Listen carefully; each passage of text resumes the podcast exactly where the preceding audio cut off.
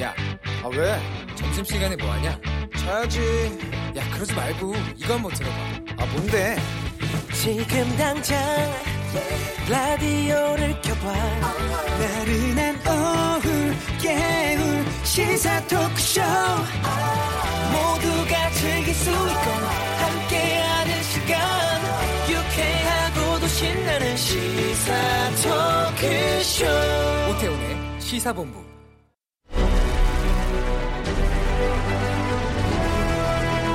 김철민의 본부 뉴스.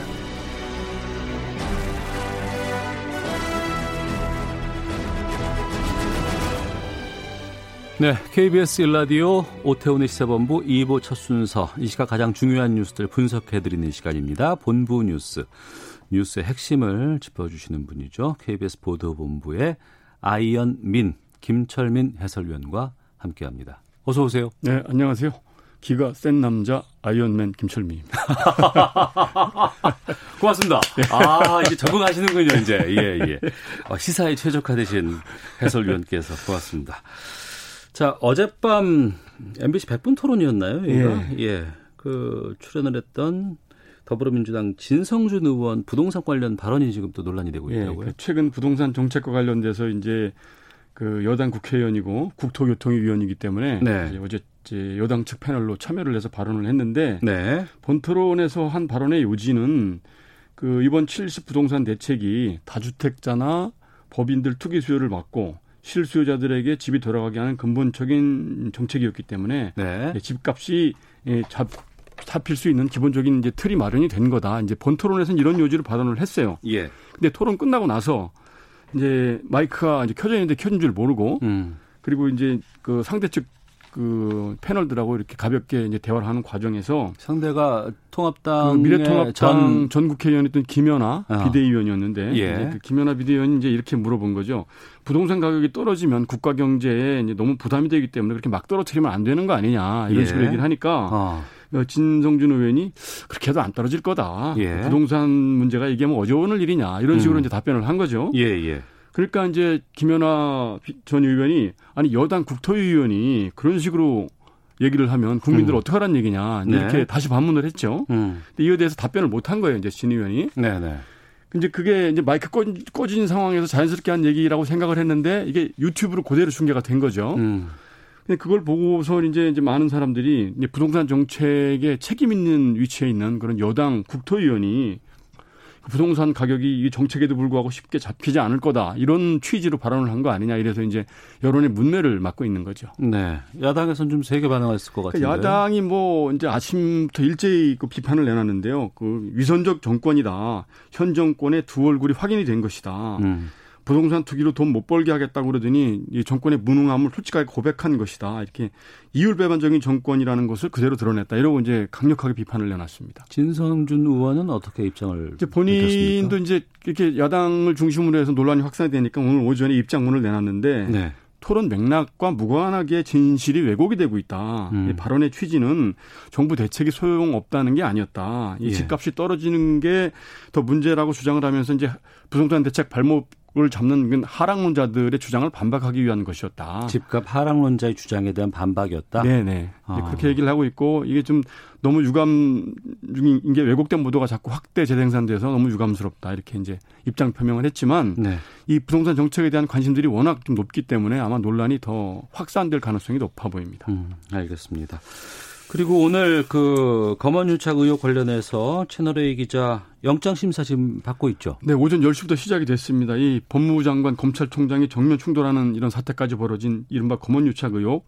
그 핵심 피의자인 채널A 전 채널A 이동재 기자 오늘 오전에 이제 서울중앙지방법원에 출석을 했고요. 네. 출석하는 길에 이제 기자들이 앞에서 그 강요미수 혐의에 대해서 입- 어, 인정을 하느냐, 또 음. 취재 과정에 문제가 없었다고 생각하느냐 이런 게 이런저런 질문을 했는데 아무 말도 하지 않고 그냥 바로 법정으로 어, 입장을 했습니다. 예, 이동재 전 채널A 기자라고 말씀하셨는데 해임이 됐습니다. 그러니까 채널A 회사 차원의 징계를 받고 해임된 거죠. 네, 자체 진상 조사를 통해서 해임이 됐죠. 어. 예, 그래서 지금 전 이제 전 기자라고 이제, 이제 부르는 거고 예.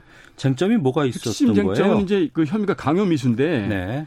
그러니까 그 이제 신라젠 관련 의혹 그뭐 이제 그 신라젠 그뭐 주가 조작이라든지 뭐 횡령이라든지 이런 의혹을 취재를 하면서 어 관련 혐의로 지금 현재 수감 중인 이철 어, 인베스트 코리아 대표 측에게 접촉을 해서 예. 유시민 이사장 비리 의혹을 제보를 아, 안 하면 본인은 물론이고 본인 뭐 기업이라든지 본인 가족들한테 민형사상에 불이익이 생길 수 있다 이렇게 협박을 했다는 거죠. 네. 그래서 이제 그 검찰 입장에서는 이 전 기자가 4월 총선을 앞두고 그 여권 인사들 비리를 캐내기 위해서 음. 윤석열 검찰총장 최측근인 한동훈 검사장하고 공모를 해서 네. 이 이제 그 이철 전 대표를 협박을 하고 어 강요를 한 것이다 이렇게 이제 아 의심을 하고 강요미수 혐의로 구속영장을 청구를 한 것이죠. 예. 이에 대해서 이제 이 기자는 그 오히려 그 이철 씨 대리인이 지모 씨가 그 정치권 로비 장부가 있다 이런 식으로 얘기를 하면서 자기를 함정에 빠뜨린 거다. 함정에 빠뜨린 네, 것이다. 그렇죠. 그 함정에 아. 자기가 말려든 거다라고 얘기를 하고 있고 그리고 이제 이전 기자가 그 검찰 압수수색 들어오기 전에 휴대폰, 휴대전화 두 대랑 노트북을 다 초기화시켜 버렸거든요. 예, 예. 그래서 그게 이제 증거인멸 시도라고 이제 검찰은 주장을 하는데 본인 얘기는 그거는 취지원을 보호하기 위한 목적이었지 음. 뭐 증거인멸이 아니다 이렇게 주장을 하고 있습니다. 예. 민감한 사안의 영장 같은 것들 발부는 결정은 보통 새벽에 주로 많이 나오던데 이건 어떻게 보세요? 보통 이 혐의가 복잡하고 뭐 예. 다툼이 많으면 그 이제 논란이 뭐 서로 이제 서로 간에 공방이 오래 가기 때문에 다음날 새벽까지 오래 가는데 이거는 그렇게 강요미수 혐의가 이게 복잡한 사안이 아니기 때문에 음. 아마 오늘 오후 중으로 결판이 날 것 같고요. 네. 특히 이제 검찰 쪽에서는 그 이제 녹취록이 있습니다. 그 예. 이제 이 이, 이 전 기자가 그 부산 고검의 그 한동훈 검사장실을 찾아가서 거기서 이제 대화를 했을 때 녹취가 된 게 있어요. 그 예, 녹취, 예. 녹취의 취지가 보면 그 신라젠 의혹 수사팀한테 그 얘기를 잘해줄 수 있으니까 음. 이철 대표를 만나보고 뭐 나를 팔아라 이런 요지로 이제 한동훈 검사장이 얘기를 했다는 거예요. 검찰 측 주장은. 네. 그래서 그 녹취가 결정적인 증거이기 때문에 뭐 영장이 발부되지 않겠네 이렇게 보고 있습니다 검찰 음, 쪽에서. 알겠습니다. 오늘 오후쯤 날 것으로 전망된다. 그렇습니다. 자, 알겠습니다. 결과가 어떻게 나올지 좀 지켜보죠. 코로나19 상황 좀 정리해 주시죠. 코로나 상황이 뭐 굉장히 심각해졌습니다. 지금 이제 오늘도 신규 확진자가 60명 나왔는데요. 네. 어제 61명, 오늘도 60명 계속 뭐 이렇게 이제 그 감염자가 줄어들지 않고 50명 있고. 이후로 계속 나오고 예. 있군요. 근데 특히 이제 더 문제가 되는 건 해외 유입이 오늘도 39명이에요. 예, 예. 지역 발생이 21명이고 이제 해외 유입이 거의 두 배 가까이 많은데 어제는 세 배 가까이 많았거든요. 예. 그 이제 해외 유입자들은 대부분 공항 항만 검역 과정에서 이제 확진이 되는데 이번에는 오늘은 그 부산항에 입항한 러시아 선박에서 러시아 선원들이 19명이 나왔습니다. 어제 제가 말미에 3명 나왔다 그랬는데 예, 예. 이제 그 하루 동안 검사를 해보니까 1 16명이 더 나와서 19명이 확진 판정을 받았습니다. 어. 그 지금 그 부산항에 지금 러시아 선박이 세 척이 지금 입항이 되어 있는데 네. 어, 그, 저, 선박 수리를 위해서 조선소에 들어와 있는 이제 레귤로호가 한, 한 척이 있고 여기서 여러, 선원 17명이 확진을 받았고 어이고. 감천항 2부두 3부두에 이제 냉동 운반선 한 척, 그다음에 원형화선 한 척 각각 들어와 있는데 여기서도 한 명씩 나왔거든요. 음. 그래서 이게 지금 이 세 척 승선원이 다 합치면 100명이 넘는데 예. 오늘 지금 전수조사에 들어갔습니다. 그리- 그리고 문제는 이, 이 하역 작업을 위해서 그 항만 노동자들 이제 20여 명이 같이 작업을 했습니다. 이 네. 선원들하고. 그리고 그 조선소에서 수리를 위해서 조- 조- 조선소 노동자들이 또 러시아 선원들하고 접촉을 하고 이런, 과정에서 그 밀접 접촉이 생겼기 때문에 추가 확진자가 얼마든지 더 나올 수 있는 이런 상황이 된 겁니다. 지금. 그리고 이라크에서 돌아온 이 노동자들이 상당히 좀 집단 네, 확진. 이라크 상황이 지금 심상치 않다고 그럽니다. 그 이라크 어제 이라크에서 귀국한 근로자 20명이 집단 확진이 됐는데 네. 지금 이라크는 하루에 2천 명 정도 확진자가 나올 정도로 코로나 기사가 굉장히 맹렬한 지역이거든요. 어. 근데 여기에 지금 그 우리 그 근로자들이 800명 정도가 아직 남아 있다고 그래요. 우리 아이고. 기업 근로자들이. 예, 예. 그래서 이 사람들이 전혀 지금 그뭐이 대책 없이 그리고 방치되어 있는 상황이라서 오늘 그 정세균 총리가 그 재난안전대책본부 회의에서 음. 우리 근로자들 안전과 건강을 지키는 게 국가의 기본 책무다. 네. 지금 이라크 정부하고 협의를 해서 가, 능한 빠른 시일 내에 전세기를 띄워서 음. 어, 이제 근로자들을 다음 주 안에 이제 800명 정도를 이제 국내로 이송시키겠다 이렇게 오늘 밝혔습니다. 알겠습니다. 이 뉴스까지 듣도록 하겠습니다. KBS 보도본부의 아이언민, 김철민 해설위원과 함께했습니다. 고맙습니다. 네, 감사합니다. 안녕하세요. 라디오 청취율 조사 중입니다. 예, 안녕하세요. 아이언 드래곤 김웅수. 김웅수 씨, 12시 20분 오태훈의 시사본부. 많이 들으시나요? 아주 아주 잘 듣고 있습니다. 돌리다가 97.3이 딱 잡힌 거예요. 근데 내용이 저하고 주파수가 맞았어요. 채널 고정. 오태훈의 시사본부. 이번 청취율 얼마로 예상하십니까? 묻고 더블로가 본격 시사 토크쇼. 오태훈의 시사본부. 네, 1시 10분 지나고 있습니다. 시사본부 청취 여러분들의 참여 기다리고 있습니다. 샵 9730으로 의견 보내주시면 됩니다. 짧은 문자 50원, 긴 문자 100원, 어플리케이션 콩은 무료로 이용하실 수 있습니다. 매주 금요일에는 한 주간의 언론 보도를 분석하고 비평하는 시간 watchdog이 있습니다. 알파고 시나씨 외신 기자 나오셨습니다. 어서 예, 오세요. 안녕하십니까. 감사합니다. 예. 정상근 전 미디어오늘 기자도 자리하셨습니다. 안녕하십니까? 네, 안녕하십니까? 예. 지난주에 어, 박원순 전 서울시장 사망 확인 전에 나왔던 오보들 관련해서 네네. 이 시간에 두 분과 말씀을 나눴는데 오늘은 그 이후에 여러 가지 뭐 박원순 전 서울시장 관련된 의혹 관련한 언론 보도 문제점들 또 우리가 좀 고민해봐야 될 점들 좀 다뤄보는 시간 갖도록 하겠습니다. 일주일 내내 사회적 혼란이 이어졌고 여기서 좀 어떤 역할을 언론들이 하고 있는지 좀 두 기자들의 총평부터 좀 들어볼까 하는데 알파오 기자부터 말씀해 주시죠. 제가 일주일 동안 읽었던 기사들 보면 주로 어, 두 가지의 문제가 제 눈에 거슬렸는데 하나는 네. 박원순 시장을 가지고 에, 박원순 시장이 소속했던 그 정당을 그 사건만으로 이제 비판하는 거 하나 있고요. 음. 솔직히 따져보면 박원순 시장이 이제 시장으로 뜨는 자체가 무소속으로 떴던 거였는데 좀 약간 이념 논란을 굳이 많이 씌워주는 그런 기사들이 좀 봤고요. 그래서 좀 약간 눈에 많이 걸렸고. 알파 기자는. 예. 네. 그리고 두 번째는 어, 이제 방원순 시장의 좀 인권 변호사의 그런 좀 좋은 이미지가 있었지만 결론적으로는 좀 약간 에, 이 에, 뭐라고 해야 되나 그 도덕적으로는 문제 제기를 크게 할 수 있는 사건이 도지면서 예, 예. 다음에는 끔찍한 선택을 하셨는데 이제 거기에다가 이제 하나의 문제가 있는데 그 문제를 어떻게 다루느냐에 따라 피해 여성분이 2차 피해 피해를 받을 수도 있는 음. 그런 기사들도 실렸기 때문에 또 이렇게 두 번째로 눈에 거슬리는 점이 있었다는 거죠. 그 해명을 잠시 뒤에 다시 한번 좀 들어볼게요. 네, 어떤 뜻인지. 형상 기자는요. 네, 뭐 지난주 같은 경우에는 이 고인에 대한 추모 분위기도 어느 정도 있었는데 그 이번 주 같은 경우에는 좀 고인을 둘러싼 이 음. 고소 사건의 진상 관련된 보도가 좀 많았다라고 보고 그러니까 연결식 이후에 또 그런 분위기가 있었고 네네. 또 피해자 측의 기자회견도 있었기 때문에 그렇겠죠. 아무래도. 네, 그렇습니다. 예. 그래서 사건 피해를 받았다라고 하는 분이 지금 실제를 하고 있고 또 고소가 된 사건이기 때문에 음. 어, 게다가 또 이 국민의회에서 선출된 공직자인 만큼 이 실체 규명이 좀 상당히 중요한 부분이기 때문에 네. 뭐 이런 보도들이 의미가 없진 않다 이렇게 좀 생각이 좀 들고요. 음. 어, 이게 지금 보도는 크게 이제 두 가지 축으로 좀 나눠져 있다고 보는데 일단 어떤 일이 벌어졌는가에 음. 대한 음. 그 의문들 그리고 네.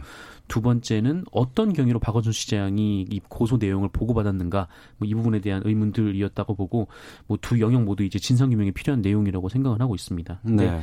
어 그래서 언론들이 좀 여러 가지 취재를 통해서 여러 정황들을 좀 제시를 하고 있는데 음 다만 이 사건과 관련해서 좀 연관 없는 이야기들을 한다던가 음. 어, 이를테면은 이 중앙일보가 이 그 서울시장의 그 집무실 옆에 이제 침실이 있다라는 식의 이제 보도를 했는데 어 그것은 그 뭐라고 할까요? 이 이제 피해자가 빚으로 근무하기 전에 그러니까 구청사에서 있었던 사진이기 때문에 어. 어 그러니까 관계 없는 네, 내용이었던 거죠. 그래서 예. 그 부분 그런 것들이 하나가 있고 또 하나는 이 사건과 관련된 어뷰징들이 지금도 굉장히 좀 많다. 뭐 이런 어. 부분들이 있고 좀 여러 가지 좀 지적할 내용들이 있습니다. 예. 앞서 알파오 기자 같은 경우에는 그 어떤 그 이번 사건을 정치적으로 좀 민감하게 반응한 것에 대해서 문제점 지적해 주셨고 네. 그 다음 내용은 어떤 내용인지 좀 다시 한번 좀 말씀해 주세요. 이제 굳이 말하자면 예, 여성분을 어떻게 명칭해야 된다는 음. 걸 가지고 지금 기사들도 그렇고 그리고 SNS에 지금 네네네. 네, 논란이 네. 많고요. 호칭에 대해서 예, 호칭에 예. 대해서 이제 뭐 피해자로 해야 되는 건지 아니면 예, 뭐 이제 그 고발자로 해야 되는지 아니면 또 이렇게 하나 단어가 있었는데 제일 피해 호소인 그렇죠 피해 예, 예. 호소인으로 예. 해야 되는 건지 에, 솔직히 말하자면 이 피해 호소인 단어는 예전에 오히려 진보 단체들로부터 나왔던 단어이긴 하지만 이제 음. 여기서 문제가 뭐냐면 어 비해이라는 단어에 대고 우리는 사실은 주점을 둬야 돼요. 예를 들면 저는 갑자기 오태훈 선배님, 에, 앵커님한테는 아, 선배님 요즘은 살 많이 찌신 거 아니에요? 하면 그때 기분 나쁘시면 그때 일종의 비해이거든요. 음, 참을 수 있어요. 예. 아, 이제 뭐, 물론 이제 다른 사람이 그걸 못 예, 받아들일 예, 예. 수도 있는데. 어, 그럼요. 예. 그렇죠. 이제 비해이라는 거는 사람이 조금이라도 기분이 나쁘거나 그럼요. 예. 상처를 받으면 그건 비해예요. 네, 네. 그래서 비해자라고 했을 때는 굳이 큰 피해인지 작은 피해인지를 일단 우리는 가리지 않고 비해자라고 하는 거에 있어서는 어 이제 양측에서도 크게 좀 약간 에, 기분을 나빠하지 음. 않았으면 좋겠어요. 피해자는 일단 피해이고 물론 에, 피해자 아닐 수도 있었는데 근데 이제 이미 나왔던 에, 진술들하고 분위기들 보니까 어떤 피해가 생기긴 생겼는데 그 피해의 내용을 우리가 모르니까 피해자라고 하기에는 큰 문제가 없는데 근데 피해 호소인이라고 했을 때도 좀 약간 상처 받으신 분들이 있기는 하니까 뭐 아, 시원하게 알겠습니다. 피해자로 가도 큰 문제일까 모르겠어요. 그 부분에 대해서도 좀 말씀 나눠볼까 하는데 처음에 이제 고소인, 피고소인, 네. 뭐 피해자, 가해자 그랬다가 어 피해 주장인, 뭐 네. 피해 호소인, 뭐 피해자 이런 이제 명칭을 어떻게 해야 될지에 대해서 고민들이 참 많이 있었고 언론사별로 이게 다르기도 했었습니다. 네네. 그 여가부라든가 시민단체의 공식 입장 표명으로 이제 피해자로 지금은 정리가 된 상황이에요. 음.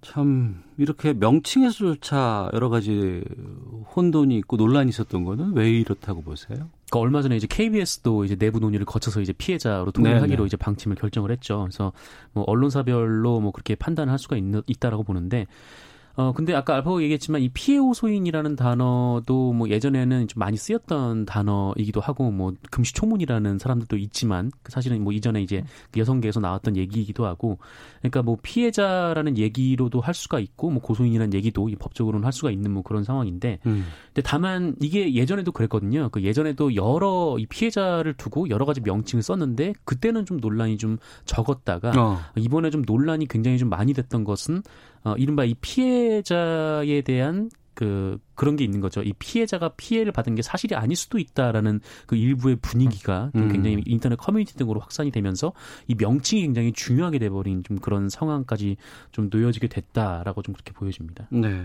그리고 그런 논란들, 어, 혼란들에 더해서 뭐 여러 가지 뭐 온라인 커뮤니티라든가 SNS라든가 유튜브 등을 통해서 좀 무분별한 좀 2차 가해 논란도 꽤 많이 있었잖아요. 네네. 어, 뭐 굉장히 많았죠. 뭐 지금도 관련해서 기사가 막 쏟아지고 있는데, 어, 그런데 뭐, 글쎄 뭐 전 모르겠습니다. 일종의 지금 따옴표 저널리즘이라는 좀 표현을 많이 쓰는데 어떤 사람이 무슨 말을 했다라는 것을 두고 그냥 그대로 옮기고 음. 또 여기에 대해 누가 또 뭐 비판을 했다라고 하면 또그 이러이러한 무슨 말을 포털 사이트에서는 이러이러한 네티즌은 이렇게 비판을 하더라. 네네. 라고 얘기만 하고 마는 거죠. 이제. 네, 맞습니다. 근데 좀 저는 한편으로 생각이 들었던 게 이게 뭐 공직자들 같은 경우에 이, 이 사람들의 말은 한 마디 한 마디가 중요하다라고 생각이 드는데 어, 심지어는 이게 누가 썼는지도 모르는 그 인터 넷 글이 좀 굉장히 논란이 된 적이 있어요. 근데 음. 물론 그 발언은 매우 잘못됐고 어떻게 네. 그런 생각을 할 수 있나라는 생각이 저도 들긴 했는데 근데 다만 좀 굳이 이런 커뮤니티에 가서 뭐 이런 글까지 누가 썼는지도 모르는 글을 음. 이제 퍼 와가지고 어, 제시를 하는 게 이 보는 피해자 입장에서는 뭐 기분이 이렇게 좋지는 않았을 그 기분이 안 좋지 않았을까라는 생각이 또 한편으로 좀 들더라고요. 그래서 이제 문제가 뭐냐면 무슨 아, 아, 에, 유엔 안보리에 속하는 그 나라들의 정상들이 하는 기자회견도 아닌데 네. 거의 이렇게 동신사처럼 모든 발언들이 이 하나하나 이렇게 보도할 필요가 없거든요. 음. 어차피 누군지도 모르고 네. 누군지 알봤자 그렇게 중요한 사람들도 아닌 음. 사람들의 그 말들이 이렇게 일일이 왠지 미국 대통령, 프랑스 대통령이 발표하듯이 하는 거는 이 문제를 다루기에 있어서 도움이 안 되거든요. 네. 그래서 오히려 이런 문제들 좀 종합 기사로 나가야지 더 종합 기사로 나가야 된다. 예, 저는 어. 그렇게 보고 있어요. 그, 그 부분인데, 그러니까 어떤 논란이 되고 있는 지점을 제목으로 확 부각시켜서 따옴표를 딱딱 찍고 그 뒤에다가 이것을 마치 좀 이렇게 어, 힘을 좀 실어주기 위해서 아이디 누구누구 쓰시는 분은 네. 이렇게 이렇게 얘기했다. 누구는 또 이렇게 얘기했다 하고 끝. 이렇게 끝내는 건 정말 안 되는 거 아니에요? 그렇죠. 그게 누군지도 모르고 뭐 어. 실제로 뭐 그 말이 실제로 있는지도 모르고 뭐 독자들은 아무것도 모르는 상황이니까 그러니까 어떤 뭐 공적인 역할을 수행하고 또 공적인 영역에 있는 사람이라면 그 사람의 말은 좀 어느 정도 무게감을 갖고 보도가 될 수 있다라고 생각은 드는데 음. 어 이렇게 좀 뭐랄까요 하여튼 피해자에 대한 좀 안 좋은 말이라던가 네. 뭐 이런 그런 것들을 이렇게 긁어와서 혹은 뭐그 실제로 존재하는지도 모르는 그 글을 보도를 하는 게 무슨 의미가 있나 좀 그런 생각이 좀 아, 사실은 그런 글들을 써도 돼요. 쓰고 자기 블로그 올려도 되는데 네. 이제 한- 대한민국 국민 누구한테 물어봐도 이름을 아는 언론사들에서 그런 글들이 나오는 자체가 그 언론사의 언론 윤리, quality를 좀 약간 떨어뜨리는 기사들이 아닐까 싶어요. 음, 저희 시사본부에도 많은 분들께서 실시간 댓글들을 올려주고 계세요. 근데 그것을 저희가 바로바로 직접적으로 다 소개를 해드리는 방향으로 가는 건 아니고, 네. 어, 많고 적음이 있거든요. 음. 숫자에 대한 의견들에 대해서. 네네. 거기에서 좀 일정 정도 정제된 의견들을 저희가 좀 취합을 해서 그 부분을 좀 동등하게 좀 올려드리려고는 하고는 있습니다. 그렇죠. 그러니까 언론사가 굉장히 좀 중요한 역할이 뭐 취도 중요하지만 이 편집이라는 역할도 굉장히 중요한데 음. 그러니까 일종의 정제가 돼서 좀 올리는 좀 그런 상황이 좀 필요할 것 같습니다. 이 부분 한번 알파고 기자한테 좀 물어볼게요. 이런 권력형 성범죄 아니면 네. 이런 의혹들 여기에 대해서 외신에서는 좀 어떻게 보도를 하는지 또 피해자 관련해서는 어떻게 보도를 하고 있는지 좀. 사실은 우리도 여기 들어오기 전에는 정상근 선배님이랑 이 주제를 다뤘는데 네.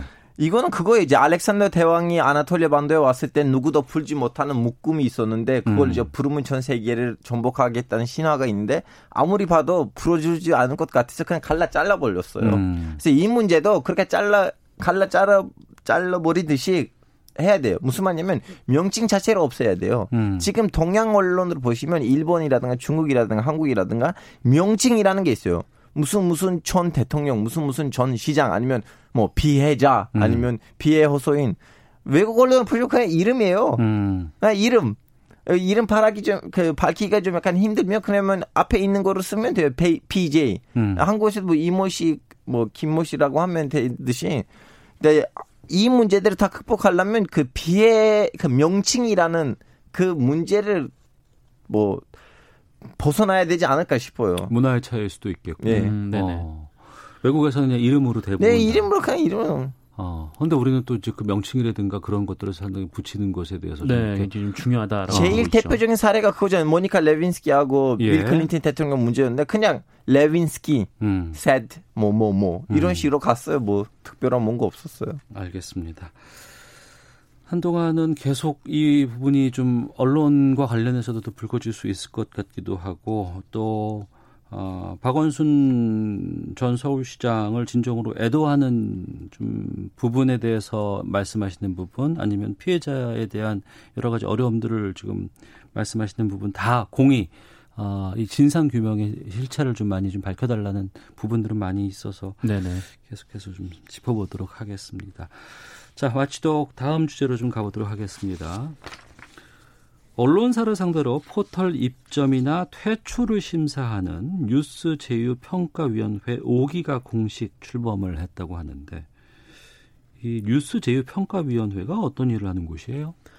그러니까 뭐 사실 지금 우리나라에서 그러니까 일, 일종의 뭐 언론 권력이라고 하면 사실 대부분이 이제 포털에 넘어가 있는 뭐 그런 상황이라고 좀 봐야 될 것 같은데 네. 그러니까 포털이 기사를 하나 걸어주느냐 안 걸어주느냐에 따라서 이 언론사에 좀 생사가 왔다 갔다 할 만큼 댓글이 달리느냐 안 달리느냐, 네, 예, 네. 클릭이 되느냐 안 되느냐. 맞습니다. 그러니까 포털의 지금 뉴스 편집권이 어마어마한 좀 영향을 좀 갖고 있죠. 그래서 이게 뭐 오래전부터 문제가 제기돼 왔었고 그래서 그만큼 비판이 정말 많았어요. 이 포털의 뉴스 편집권에 대해서. 그러니까 포털이 뉴스를 편집을 하는데 왜 언론으로서의 역할은 방기를 하려고 하느냐. 어. 자꾸 책임을 언론사에만 떠넘기고 본인들은 그 수익은 다 가져가고 어. 왜 그런 구조를 유지를 하고 있느냐. 좀 이런 얘기가 굉장히 많았기 때문에 이 포털에서 그러니까 카카오나 네이버가 함께 이제 뉴스 제휴 평가 위원회라는 걸 만들었고 어, 이 뉴스 제휴 평가위원회를 통해서 어떤 매체가 포털 안에서 검색이 되게 하는지 혹은 뭐그 그 일면에 그 노출 그 앞첫 화면에 노출될 수 있는 어, 그런 언론사들은 어떻게 선정이 되는지 뭐 이런 부분 어, 이런 부분들을 이제 민간 기구 그러니까 일종의 공적 기능을 가진 민간 기구에 맡기로 결정을 했고 어, 그래서 이 제휴평가위원회라는 걸 만들었던 겁니다. 네. 어, 뭐 양대 산맥이에요. 네이버 포하고 다음 여기가 네. 이제 주로 이제 포털의 양 가장 커다란 곳이고 네네. 구글은 그걸 안 하니까. 네. 예. 그리고 거기는 그 어떤 기사를 클릭하게 되면 바로 그 기사 홈페이지로 넘어가기 때문에 맞습니다. 네. 어. 근데 사실은 뭐 구글은 안 하지만 몇 개 하는 사이트가 있어요. 예를 들면 음. 일본이 아직 야, 야후를 야후. 통해서 예. 하고 있고 미국에서는 야후의 이제 이미지가 좀 약간 떨어졌어요. 그 대신 미국에서 이제 포털 사이트로는 MSN, 음. 그 헛메일 네네. 예, 그거 있긴 하지만 물론 사용의 비율로 봤을 때는 전지 차이죠 네이버하고. 음. 어. 우리처럼 네이버나 다음에 이렇게 언론 빈도가 높은 나라가 많지 많이 없죠. 없어요, 없어요. 어. 그거는 비교 대상 할 만한 나라가 없어요. 네이버하고 다음이란 한국의 이 언론 모습을 그 이제 여러 가지 우리는 예전에 이제 외국 기자들이니까 워크샵 한 적이 있었는데 네. 에, 사실은 외국 사람들 보기에는 좀 간편하기도 해요. 네이버하고 다음에 이 모습. 왜냐하면 기사들이 이렇게 모여 있으니까 예, 모여 음. 있고 음. 그리고 옛날 기사들을 찾기에는 너무 쉬워요. 음. 5년 전에 이 주제에 대한 기사를 찾으려고 하면 네이버에서 찾기 쉬운데 이제 네. 외국에서는 구글에서 찾기가 힘들어져요. 음. 그러다 보니까 에, 이거는 왜 한국에서 가능해졌는데 이 분위기가 한국에서 형성되는데 왜 외국에서 형성되지 않는가? 이제 따져 보니까 한국의 독특한 음, 특정이 물론 적, 적, 에, 복합적인 요소들이 있긴 하지만 네. 예를 들자면 한국어는 한국에서뿐만 아니고 몇 개 나라에서도 공식 언어이면 음. 그럼 그 나라들에서도 언론 한국어로 된 언론들이 생길 거 아니에요. 예, 예. 그러니까 네이버는 한국 회사인데 음. 그 회사들까지 손이 안 되잖아요. 음. 그러니까 문제가 뭐냐면 이제 미국은 영어를 쓰고 한국 그 영, 영국에서도 영어를 쓰지만 네. 영어를 공식 언어로 쓰는 나라가 너무 많아요. 아, 그래서 그 나라 국가에만 되는 게 아니군요. 그렇죠, 그렇죠. 아, 근데 우리는 이제 거의 어, 한국어를 쓰는 나라가 뭐 해외 뭐 교민들이나 이런 음. 걸 제외하고는 우리나라만 또 되어 음, 있으니까 음, 네. 그러면 이제 일본도 약간의 좀 그래서 야구 같은 그렇죠, 경우도 그렇죠, 그렇죠. 아, 그런 특성이 있을 수 음. 있겠군요. 선진국들 중에서 자기 언어가 자기 나라에서만 쓰이는 음. 경우가 잘 없거든요. 예, 예, 그러네요. 뭐 프랑스어라든가 뭐 스페인어라든가 다 국적 다 그러니까 여러 나라에서 러시아나 마찬가지고 그렇기 때문에 그런데 음. 전국 언론 노조가 제휴 평가위 해체를 요구했다고 하는데 이 이유는 뭡니까? 어, 그러니까 일종 이런 겁니다. 그러니까 그 한마디로 정리하면 뭐 중이 제 머리 깎을 수 있냐라는 거예요. 어, 그러니까 이 무슨 말이냐면 이번에 이제 5기 뉴스제휴평가위원들이 선임이 됐는데 네. 이 면면을 보면은 총 30명이거든요. 음. 이 제휴평가위원들이 이 30명 중에 9명, 그러니까 3분의 1 정도가 어, 현직 언론인입니다. 예. 그러니까 뭐 조선일보, 동아일보, 뭐 서울신문, 뭐 프라임경제, 뭐 MBC, SBS 뭐 등등 음. 어, 현직 그 언론사 관계자들이 이 평가위에 들어가 있는데 어, 그러니까 이분들 한 명한 한 명이 어떻다 뭐 이런 말씀을 드리는 게 아니라 어, 문제는 이분들이 소속된 매체가 모두 포털과 뉴스 제휴를 맺고 있는 곳이라는 거예요. 아이고. 그러니까 문제는 이 포털에서 뭐 신생 매체들을 포털에 넣을 것이냐 말 것이냐 이 부분을 결정을 하기도 하지만 음. 만약에 포털 안에서 기존 매체들이 잘못을 했을 때 그러니까 abusing을 하거나 아니면 뭐 기사형 광고를 실었을 때 이럴 때 제재를 해야 되는데 음. 이 제재를 할 수 있겠냐라는 거죠. 왜냐면은 네. 이 현재 관계에 있는 언론인들이 그 굉장히 좀 많이 들어가 있으니까요. 그러니까 대표적으로 얼마 전에 이제 뉴스타파에서 보도가 나왔는데 어, 기사형 광고에서 그 경고를 가장 많이 받은 회사가 이제 조선일보였습니다. 예, 근데 예. 조선일보 관계자가 여기 들어와 있으면 음. 제재를 할 수가 있겠느냐? 바로 음. 이 부분이 문제인 예. 거죠. 우리나라의 특수성들이 여기에 반영이 돼 있다고 봅니다. 언론의 상황들, 언론의 문제들도 다 포함이 돼 있다고 하는데 어, 인터넷 포털 여기도 좀 사회적 역할이든가 언론의 책무 같은 것들에 다 좀 의무가 있지 않나 싶기도 하고 이 역할에 대해서 좀 저희가 다음에 좀 살펴보도록 하겠습니다. 마치도 여기서 마치겠습니다. 두 분 말씀 고맙습니다. 네, 고맙습니다. 감사합니다.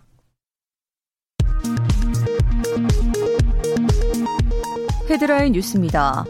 문재인 대통령은 정부가 추진 중인 금융세제 개편에 대해 주식시장을 위축시키거나 개인 투자자들의 의욕을 꺾는 방식이 아니어야 한다고 말했습니다.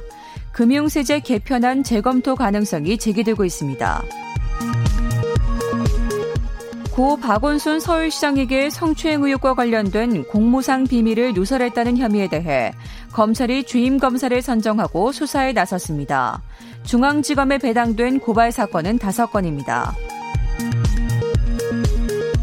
이정옥 여성가족부 장관이 오늘 민간 전문가 긴급회의를 개최하고 공공부문 성희롱, 성폭력 피해자에 대한 실효성 있는 지원 대책과 재발 방지 대책을 마련하겠다고 밝혔습니다.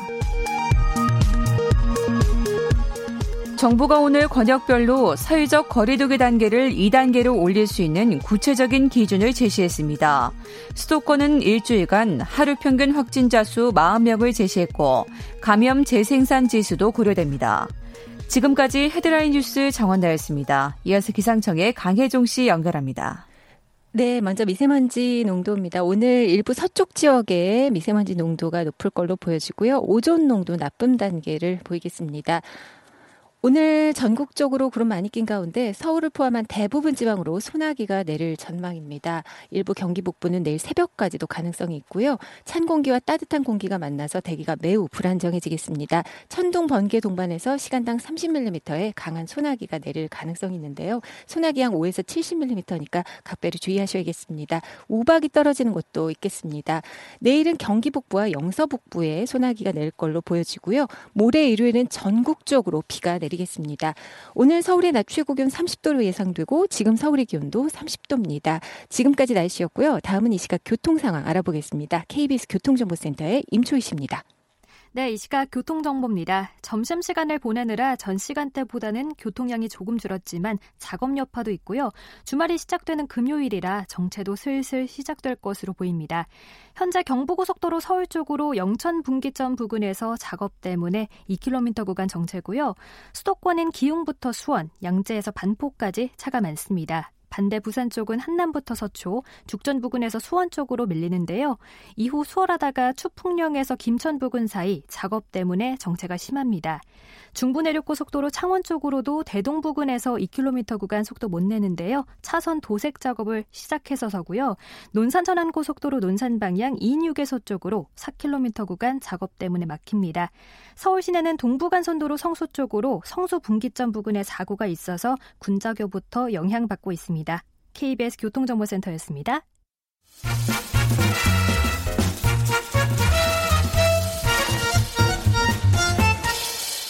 오태훈의 시사본부. 네, 저희 오태훈의 시사본부에서 7월 한 달 동안 목소리 없는 범죄, 아동학대 이런 제목으로 아동학대 예방하자는 기획 특집 방송 이어오고 있습니다. 오늘 세 번째 시간인데요. 학대를 당해도 목소리조차 내기 어려운 아이들, 또 이런 아이들이 다시는 없기를 바라는 마음으로 오늘은 아동학대 예방하기 위한 이런 제도적인 장치들, 다양한 방안들 모색해보는 시간 갖도록 하겠습니다. 아동복지 전문가시고요. 아, 관련된 연구를 꾸준히 해오고 계신 분입니다. 이화여대 사회복지학과 정익중 교수님 모셨습니다. 어서 오세요. 네, 안녕하십니까. 예. 이달 초 국회 토론회가 있었습니다. 네. 어, 토론회 제목은 아동 학대 방지와 피해 아동 보호를 위한 토론회였는데 이 자리에서 정 교수께서 이런 말씀을 하셨어요. 더 이상 아동 희생으로 아동 정책이 만들어지는 일이 발생해서는 안 된다. 네네. 네. 이게 어떤 취지인지 여쭙겠습니다. 네. 그 아동 정책은 아동의 피를 먹고 자란다라는 무서운 표현이 있습니다. 예. 패턴이 똑같습니다. 어. 그냥 친부모가 아니라 계모 계부에 의한 학대가 발생하면 예. 언론들이 엄청나게 관심을 갖기 시작하고요. 네. 그리고 국민들이 반짝 관심을 갖습니다. 극단적인 사건이 발생하면 극단적인 것도 있고요. 네. 더 심각한 사건도 있습니다. 친부모에 의해서. 아, 예. 근데 이제 계모 계부에 의한 아. 그런 사건인 경우에 이제 관심을 갖고 그리고 국민이 반짝 관심을 갖다가 그러면 이제 정부가 어 종합 대책을 내놔요. 급속으로 예. 이제 급속이기 때문에 이제 졸속이 되기가 굉장히 쉽죠. 음. 그런데 이제 그때 다른 급한 또 사안이 발생하면 네. 국민들의 관심도 줄어들고 언론도 보도하지 않고 그러다 보면 예산과 인력을 확보하기 실패하고 음.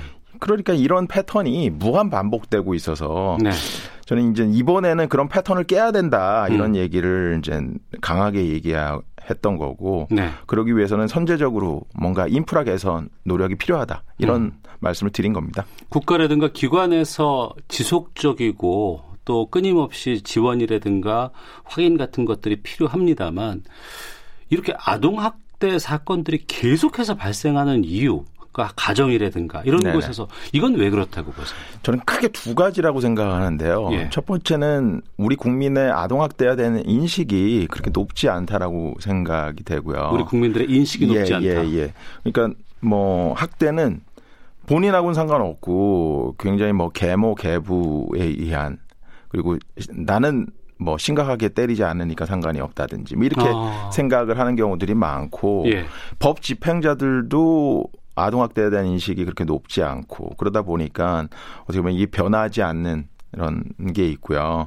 또 하나는 어 인프라가 그러니까 아동학대와 관련된 인프라가 뭐 인력이든지 예산이든지 이런 것들이 너무 부실하다 보니까 음. 이런 부분들이 개선되지 않는 한 저는 뭐 국민들은 굉장히 의아하시겠죠. 뭔가 네. 사건들이 있었고 큰 관심이 있었는데 그리고 정부의 대책도 만들어졌는데 왜 그대로일까 이렇게 생각을 하시지만 저는 어 지금까지 예산을 끝까지 확보했던 적이 없어요. 음. 그래서 이게 이번에도 어 예산을 확보하지 않으면 예전하고 똑같을 거라고 이렇게 예상하고 있습니다. 네. 자, 아동학대 예방 기획 특집 오늘 세 번째 시간입니다. 첫 시간은 우리나라 아동학대 실태가 어떤지 좀 살펴봤고요. 두 번째로는 발생 이유라든가 좀 정서적인 부분들, 심리적인 부분까지도 좀 챙겨봤습니다. 오늘은 좀 제도적으로 이걸 다양하게 좀 마련할 수 있을까 점검해보고 또 대안도 좀 내볼까 하는데 첫 번째 아동 학대 관련해서 우리 제도 있지 않습니까? 네네. 예산의 규모라든가 이건 차치하고 네. 제도 틀은 마, 제대로 만들어져 있어요. 어, 이게 원래는 문제였는데 올해 10월 1일부터 어, 아동학대 와 관련된 특례법 그리고 아동복지법이 개정되면서 네. 예전에는 민간인을 중심으로 이제 조사가 이루어졌는데 이제는 지자체 아동 보호팀을 통해서 음. 어, 아동 학대 조사가 이루어집니다. 예. 그래서 아동 학대 체계의 공공화를 이룬 어, 이게 어떻게 보면 예전하고는 굉장히 달라진 점이고, 어. 그래서 제도의 문제는 많이 이제 사라질 거라고 이렇게 생각이 되는데. 개선되는 방향이군요. 예, 지금. 예. 예. 계속 좋아지는 방향인데, 예. 이게 예산 없이 좋아질 수는 없거든요. 그렇죠. 세상 일이라는 예, 게. 그리고 인력 없이 좋아질 수도 없고요. 근데 어. 이제 지금 10월 1일 날, 어, 그렇게 그 아동 학대 조사가 공공화가 되는데 아직도 공무원 확보를 한 3분의 1 정도밖에 못한 걸로 알고 있고 2022년이 돼야지 뭐 그거를 1년 땡긴다고 얘기하시는데 아직도 인력을 제대로 확보하지 못했어요. 네. 그래서 예전하고 비슷한 방식으로 운영될까봐 그게 음. 걱정이 돼서 계속 말씀을 드리고 있는데 아직도 아, 이게 안 되네요. 음. 계속해서 이제 국민들도 끝까지 관심을 주셔야 되는데 반짝 관심이 많고 네. 언론도 마찬가지고요. 그래서 조금 어, 아이와 관련된 거는 이게 당사자가 또 나서면 좋은데 당사자가 나서기가 굉장히 어렵죠. 어렵기 때문에 예, 예. 주변 분들이 대변인이 돼서 계속 나타나셔야 되는데 실제는 이거 끝까지 챙기는 분들이 많이 없습니다. 어. 그래서 뭐 비슷하게 되지 않을까 걱정이 되고 또 무서운 사건들이 벌어질까봐 계속 문제 제기를 하고 있는데요. 어, 지금 상황으로는 비슷하게 이제 굴러갈 가능성이 굉장히 높다. 이렇게 음. 생각이 됩니다. 그래서 저는 제도의 문제라기보다는 네. 뭐 인력과 예산의 문제가 훨씬 더 크지 않나 이렇게 음. 생각이 됩니다. 그럼 인력이라든가 예산이 완벽하게 확보가 된다 그러면 이 부분은 상당 부분 개선될 수 있다고 보시나요? 저는 충분히 개선될 수 있고요. 근데 어. 이제 그것만으로 안 되는 게 아까 전에 얘기한 것처럼 국민의 인식 개선이죠. 사회적인 관심들. 예, 예. 그러니까 지금도 훈육회라는 이름으로 폭언과 체벌이 용서되고 있습니다. 아동학대 네. 가해자들도 어, 왜 그랬냐 그러면 훈육 때문에 그랬다 이렇게 얘기를 음. 하고 있어요. 그런 것들이 주변 사람을 통해서도 용서가 되고 있고요. 네. 저는 이게 깨져야 되지 않을까 이런 생각을 하는 거죠. 그래서 음. 절대 이제 뭐 체벌 같은 것들은 이제 해서는 안 된다라고 네. 국민들 모두가 이제 받아들여야지 되는데 근데 이제 그게 또 쉽지 않은 거죠. 음. 구체적으로 살펴보겠습니다. 네네. 아동 학대가 벌어졌고 뭐 거기에 대한 처벌이라든가 또 격리 같은 것들이 조치가 이루어집니다. 네네. 그리고 나서 일정 정도 시간이 지나고 나면 이 아이들은 다시 원 가정으로 복귀하도록 되어 있습니다. 네네. 지금 법 체계도 지금 그렇게 네네. 되어 있고요. 그게 맞다라는 측면도 있고. 네네. 하지만 또 한편으로는 어 그 가정에서 또 다른 폭력들이 또 일어나더라라는 음. 지적도 있습니다. 네네. 이 부분은 어떻게 보세요? 원가족 보호가 잘못된 게 아니고요. 네. 저희가 이제 원가족 보호를 할 때에는 신속하게 원가족으로 돌려보내는 게 아니라 음. 안전이 확보된 상태에서 아니면 또 다른 보호 체계가 어 분명하게 존재하지 않아서 이렇게 아이를 남겨둬야 되는 어쩔 수 없이 남겨둬야 되는 경우가 있거든요. 네. 저희가 원가족 보호 비율이 82%나 돼요. 아, 근데 이게 저는 어, 어쩔 수 없이 남겨진 아이들이 많이 있을 거다라는 어. 생각이 들어서 이제 문제인 거죠. 어쩔 수 없이 남겨져 있다는 게 어떤 뜻이에요? 그러니까, 어, 보낼 데가 없어서. 아, 더 이상 이 아이들을 챙길 수가 없어서 예, 예. 그냥 그쪽으로 가면 안 되거나 그쪽으로 가면 다시 위험해질 수도 있는데도 그렇게 남겨 돌려보내는 게 그렇죠. 남기기도 하고 넘는다. 돌려보내기도 하고요. 어. 그러니까 제가 그 전에 얘기한 것처럼 어 뭔가 저희가 찾으면 뭐 합니까? 음. 그 다음에 이후에 우리가 어떻게 할지에 대한 어, 준비가 되어 있어야 되는데 찾기는 찾았어요. 이건 뭐 창녕 사건도 그렇고 이전에 여러 가지 이제 사건들도 보면 네. 저희 아동 보호 체계를 건드렸어요. 음. 근데 그 건든 다음에 어, 문제가 해결되지 않고 아이가 원가정에 남았고 아니면 원가정으로 돌려보내졌고 그러면서 이제 문제가 더 심각해지는 사례가 많았거든요. 네.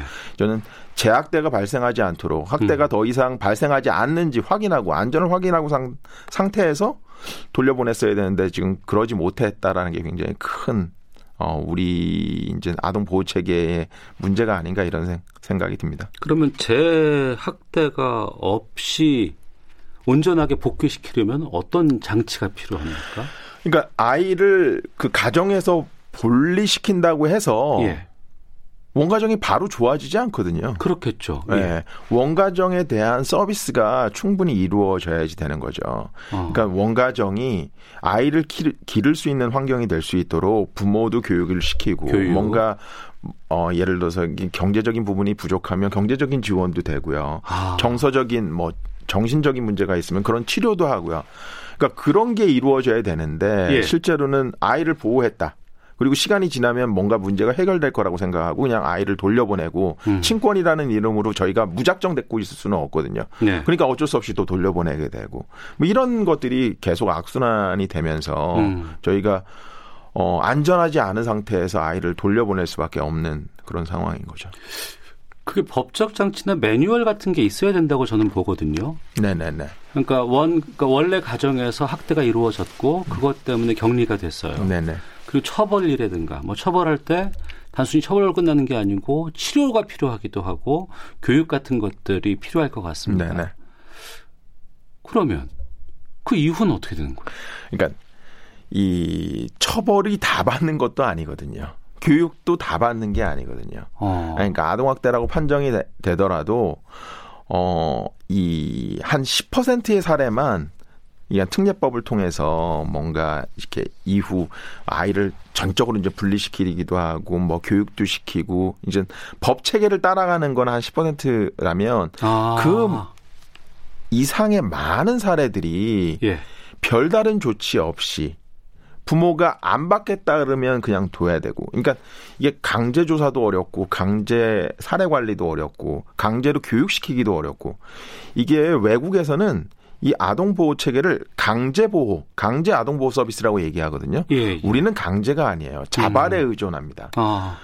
아이를 아이가 스스로 대변할 수 없는데 아이에게 뭐 신고를 하게 할 수도 없고 아이가 뭐 스스로 뛰쳐나오게 할 그거는 이제 청소년 시기나 돼야지 가능한 건데 저희는 그런 거 없이 그냥 돌려 가정 원가정으로 돌려보내는 게 이제 음. 문제인 거죠. 네. 그 거기에 대한 법적 장치나 매뉴얼 같은 게 부족하네요. 법적 장치가 부족하다기보다는 법은 있는데 있어요. 예, 법이 어. 없지는 않아요. 근데 이제 어, 처벌과 관련된 내용은 굉장히 많이 있는데, 음. 근데 처벌만 관련된 내용만 있을 거면 그냥 형법으로 처리해도 되거든요. 그렇죠.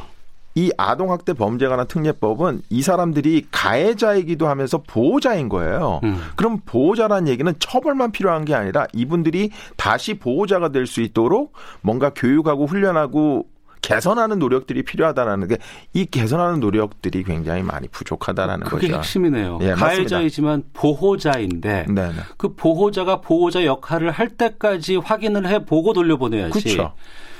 가해자는 맞지만 보호자 역할을 하고 있지 못하다고 한다 그러면 그 보호자 자격을 박탈할 수밖에 없는 거 그렇죠. 아니겠어요? 그러니까 그 10%의 사례는 그런 식으로 이제 타고 가는 건데 아. 나머지 사례들은 그러지 못하고 있다라는 게 이제 문제인 거죠. 알겠습니다. 또 한편에선 그래요. 돈 쓸 때 많은데 거기다 어떻게 다 쏟을 수 있냐. 극단적으로 얘기해서. 네네. 다른 해외와 좀 비교해 보면 어떻습니까? 예산이 좀 비교가 안 되죠. 안 돼요. 예, 예. 그러니까 이건 뭐 저희 그냥 뭐 딴 걸 떠나서 네. 저희가 아동 가족 지출을 OECD 차원에서 이제 비교를 하는데 어, 우리나라는 1.1%입니다. GDP의 1.1%. 그러면 뭐 OECD 국가들은 어떻게 하냐? 2.2%예요. 어. 그 얘기는 어, 2분의 1 정도밖에 안 되고. 예. 근데 저희가 이제 보육이 차지하는 비중이 무상 보육이 있기 때문에 예, 예. 그게 차지하는 비중이 높아서 어. 보육을 제외하면 0.2%밖에 안 되고요. 예. OECD 국가는 1.4%예요. 그러니까 음. 우리는 한 7분의 1 정도를 네. 아동 가족에게 쓰고 있다. 음. 이렇게 얘기할 수 있을 것 같습니다. 음. 그러니까 뭐 지금 이 부분은 더 말할 것도 없죠. 아동 보호와 관련된 내용은 지금 너무 이제 부실하게 이제 이루어지고 있어서 저희 전체로 따졌을 때 그 예산이 말이 안 되거든요. 음. 보건복지부 예산이 0.03%예요. 예, 예. 저는 이거는 절대 있어서는 안 되고 그게 해결되지 않고는 지금 저희가 아무리 관심을 가지고 지금 방송도 하고 이러지만 음. 개선되기가 어려워요. 그 열악한 환경 속에서 그나마 이걸 보고선 가만히 있을 수 없던 없다고 생각하는 분들께서 나름대로 열심히 활동해 주시는 걸로 알고 있습니다. 그렇습니다. 하지만 처우는 너무나도 열악하기도 하고 그 부분에 대해서 저희 제작진들도 현장 다녀오더니 그 얘기를 꼭 하더라고요. 네네. 그나마 나름대로 어려운 상황에서 열심히 해주시지만 처우가 너무 좀 열악하다 이런 얘기도 좀 해주시고 하다못해 또 예산 편성에서도 네네. 그 적은 예산이지만 네네. 이게 각기다 나눠 있어갖고 효율적인 운영이 힘들다고 들었습니다. 네네. 제가 그, 그 인력과 관련해서만 잠시 말씀을 드리면 네. 저희는 그 아동 보 아동 보호 전문 기관에 이제 상담원이 담당하는 사례 수가 64건입니다. 네. 그러니까 외국은 12에서 17건 정도를 내요. 어. 저희가 한 3배 정도를 더 하고 있는 거예요. 그리고 제 그러니까 그분들이 못하는 것도 있을 수 있지만 그렇게 세 배나 정도를 하면 각 사례에 대해서 정신을 쏟기가 굉장히 어려운 거죠. 그렇죠. 그러니까 엄청 집중해서 할수 없죠. 예. 그러니까 엄청나게 이런 사건이 벌어지면 아마 제일 먼저 욕을 먹는. 어. 그래서 어 이직률이요 30% 예. 정도 됩니다. 어. 그러니까 근속 연수도 2.8년 요 정도밖에 안 돼요. 예. 그러니까 보통 비슷한 사업 분야의 한 2분의 1 정도밖에 안 되고 음. 그런 상황입니다. 예. 그리고 예산과 관련해서는 지금 복지부 예산만 들어가는 게 아니고요. 어, 법무부의 그 범죄자 피해 구조의 기금 그리고 기재부의 복권 기금 이렇게 해서 여러 가지로 나눠져 있어요. 네. 그러니까 그 편법이죠. 음. 예산은 늘리기는 어렵고 그러다 보니까 쉽게 쉽게 늘릴 수 있는 기금 예산을 뭔가 추, 아, 어, 포함한 예, 예. 거예요. 예. 그러다 보니까 지금 얘기한 것처럼 일관된 어, 어, 정책의 집행, 예산의 편성 이런 것들이 굉장히 어려운 거죠. 예. 그 숫자 노름 한 거네요. 그렇죠. 그러니까 어. 뭐 늘리기는 늘려야 되는데 어, 일반 회계로는 늘리기가 어렵고, 음. 그러니까 그래도 그래 쉽게 조금 늘릴 수 있는 범피라 그러는데 범죄 피해자 어, 구호기금이나 복권기금을 사용한 거죠. 네. 아동학대 예방 특집 세 번째 시간입니다. 아동학대 막기 위한 방안들, 제도적인 장치에 대해서 말씀 나누고 있습니다. 이화여대 사회복지학과 정익준 교수와 함께 말씀 나누고 있는데요. 정부의 의지 문제 아닐까 싶어요. 어떻게 보십니까? 네, 정부의 뭐 의지 문제인 거죠. 근데 이제 정 정부가 이제 힘을 받으려면 국민과 언론이 훨씬 더 더 이제 관심을 가져야 여론이 형성돼야 또 정부가 나설 수 있겠죠. 그렇죠. 네. 그러다 보니까 지금 얘기한 것처럼 예산 편성이 되는 시기하고 어, 이 아이 아동학대 사망 사건이 일어났던 시기하고 이렇게 겹치는 경우가 많이 없어요. 그러다 보니까 웃으면 안 되는데 예, 예, 말도 예. 안 되는 일이죠. 예. 진짜 필요하면 예산을 투여해야 되는 게 맞고 그런데 어. 실제로는 계속 밀리는 거죠. 예. 당사자가 계속 와서 뭐 예산을 늘려달라 이렇게 얘기하는 것도 아니고 어. 뭐 예산을 늘려 달라는 사람들은 워낙 많을 테니까 예. 우선순위에서 항상 밀릴 수밖에 없고 그러다 보면 음.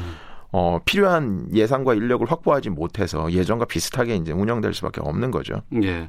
아동학대 관련 제도 얘기할 때마다 또 나오는 게요. 이제 뭐 수사권이라든가 강제 조사권 여기에. 대한 부분들이 참 네네네. 많이 있습니다. 네. 사례가 분명히 있는 것 같은데 네네. 또 주변에서 관심을 챙겨 가져야 된다고 다들 얘기를 하시는데 네네. 정작 어 내 주변에서 그런 일이 벌어지는 것 같아. 하지만 내가 스스로 확인하기 쉽지 않고요. 네네. 그랬을 때 신고를 하면 네. 적극적으로 조사할 수 있는 권한이 없다고 합니다. 네네. 그러니까 말씀드렸던 것처럼 이게 강제 보호 서비스라는 거거든요. 네. 그러려면 이제 강제로 조사도 할 수 있고 강제로 개입도 할 수 있고 뭐 이런 게 있어야 되는데 저희는 민간인이 했어요. 음. 그리고 친권이 워낙 강해요. 네. 그러다 보니까 제대로 하기가 어려웠는데 10월 1일부터는 공무원이 이제 하는 구조로 바뀌는데 음. 공무원도 그냥 어떻게 보면 그 조사자만 바뀐 거라고 이렇게 생각할 수 있어요. 그런 강제 권한이 아무것도 없습니다. 그래서 바뀌기가 굉장히 어려운 상황이에요. 그래서 네. 지금 얘기가 나오고 있는 거는 특별사법 경찰권을 주면 어떻겠냐. 특사경. 특사경을 예. 주면 안, 안 되겠냐. 이런 얘기를 하는데 이제 그거를 주면 이제 좀 달라질 수 있겠죠. 어. 그러니까 그 부분을 통해서 강제로 조사하고 강제로 개입하고 뭐 이런 영역들을 그러니까 이 학대했던 그런 행위자가 뭔가 무서워하고 이제 하지 말아야 되겠다는 예, 예, 그런 예. 생각이 들어야 되는데 뭐 아무것도 아니네 이렇게 될 가능성이 굉장히 높거든요. 그럼 그 부분이 바뀌어야 이런 아동 학대란 전반적인 상황들도 바뀔까요? 저는 아까 전에 얘기했던 인력과 예산을 확보하는 게 어떻게 보면 사회에서 할 수 있는 일일 것 같고요. 네. 또 하나는 지금 얘기한 것처럼 뭐 국민의 인식이 개선돼야 된다. 음. 어, 지금 세상이 바뀐 거거든요. 코로나19를 통해서 저희가, 어, 뭐 재택근무가 자연스러운 이제 현상처럼 받아들인 것처럼 네. 이제는 아이를 훈육할 때 체벌이나 폭언을 통해서는 안 된다라는 게 새로운 정상으로 이렇게 돼야지 된다라고 생각을 음. 하는 거죠. 예. 그래서 그렇게 할 수 있으려면 도대체 어떻게 해야 되냐. 어. 그런 이제 교육, 부모 교육을 이제 좀 제도화할 필요가 있지 않나. 이런 생각이 드는 거죠. 그건 법 개정이 필요한 사안입니까? 그러니까 어, 이거를 막 강제로 하면 저희가 강제로 교육을 받으면 예. 좀 굉장히 또 어렵잖아요. 제도하면 음. 너무너무 좋겠고 강제하면 너무 조, 좋을 것 같은데 저는 자연스럽게 공권력이 만, 만나는 순간들이 있거든요. 네. 뭐 출생 신고를 한다든지 아니면 아동 수당을 신청한다든지 어린이집 유치원을 처음 보낸다든지. 아, 예, 예. 이럴 때 어, 교육을 시키자 이거죠. 음. 국가에서 어, 이 아이의 그 양육 책임이 부모에게만 있는 게 아니라 국가도 같이 있는 거다. 그게 아동 수당인 거고 예. 이 무상 보육인 거거든요. 음. 그런 거 할 때 어, 직접 교육을 시키면 되죠. 음. 그 교육을 받아야지만 받을 수 있게 한다거나 네. 이게 뭐 강제 아닌 강제인 거죠. 그렇게 음. 도움이 필요한 분들도 많아요. 네. 뭔가 잘해보고 싶은데 어 물어볼 데가 없어요. 음. 이거 물어보는 것도 부모님들끼리 이제 서로 물어보는데 물어볼 때 아이를 어떻게 가르칠까요? 이런 게 아니고 어떤 학원이 좋은가요? 이런 것만 물어보신다는 얘기죠. 그러니까 바람직한 부모 교육을 받아본 경험이 없으니까. 그러니까요. 어디서 받아야 될지도 모르겠고. 어, 그렇죠. 그러니까 어렸을 때부터 내가 받아왔던 훈육 방식대로 하는데 그게 어. 주로 많이 채버린 경우가 많은 거예요. 예. 그런 고리를 깨야지 된다. 어. 그러려면 배워야죠. 예. 저희가 아이를 낳으면 쉽게 부모가 되지만 부모답기는 어려운 거예요. 부모답기 음. 위해서는 다양한 교육이 필요한 거죠. 네, 알겠습니다. 그동안 어, 아동 학대를 막기 위한 개선 과제들 많이 제시해 주시는 네네네. 것으로 알고 있습니다. 네. 뭐 시간이 벌써 많이 안 남아서요. 네, 다 끝날 때가 됐나요? 네. 가장 필요한 것이 무엇인지 네네. 이것부터 해야 단계적으로 해 나가야 되니까 다 할 수는 없고 네네. 하나씩 하나씩 해 나갈 건데 네네.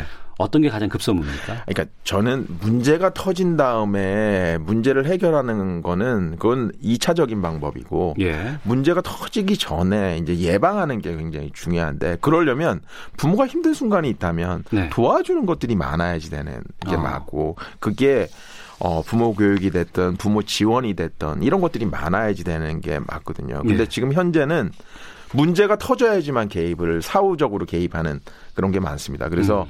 그런 부분에 대한 어 문제가 이제 해결되지 않으면 굉장히 어렵지 않나 네. 이런 생각이 들고요. 어 그러니까 뭐 계속 제가 말씀을 드리지만 국가 차원에서는 뭔가 인프라를 개선하기 위해서 인력과 예산을 확보하는 작업들을 좀 해주시고 뭐 국민들은 지금 이런 사건들이 일어나지 않도록 나 스스로 부모됨이 맞나 이런 것들을 점검해 보고 뭔가 체벌 이외의 다양한 뭐 체벌이나 폭언 이외에 다양한 어 부모 양육 방식에 대한 고민 그리고 그런 게 쉽지 않다면 같이 부모들끼리 그런 것들을 나눌 수 있는 곳, 음. 뭐 부모 교육이라든지 부모의 지지 모임이라든지 이런 것들 좀 많이 만들면 좋지 않을까 이런 생각을 네. 해봅니다. 예. 참 우리가 못했고 그리고 너무 늦었다고 생각이 듭니다만 네네.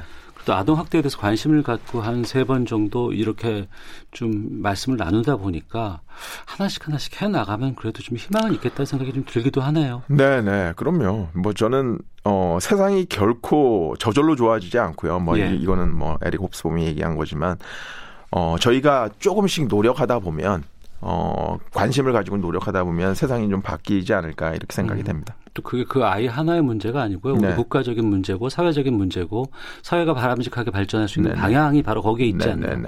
한 아이를 구하는 게 세상을 구하는 일입니다. 예, 아이를 구하는 게 세상을 구하는 일이라는 것 곱씹어 보도록 하겠습니다. 자, 아동학대 예방 특집 세 번째 시간으로 이화여대 사회복지학과 정익준 교수와 함께 말씀 나눠봤습니다. 오늘 말씀 고맙습니다. 네, 감사합니다. 예, 청취자 헤들님께서 초등학교에 근무하고 있습니다. 학대받고 격리됐지만 말뿐인 약속만 받고 집으로 갔다가 다시 학대받는 걸 직접 봤습니다. 원가정 복귀 신중해야 합니다라는 의견도 주셨고요.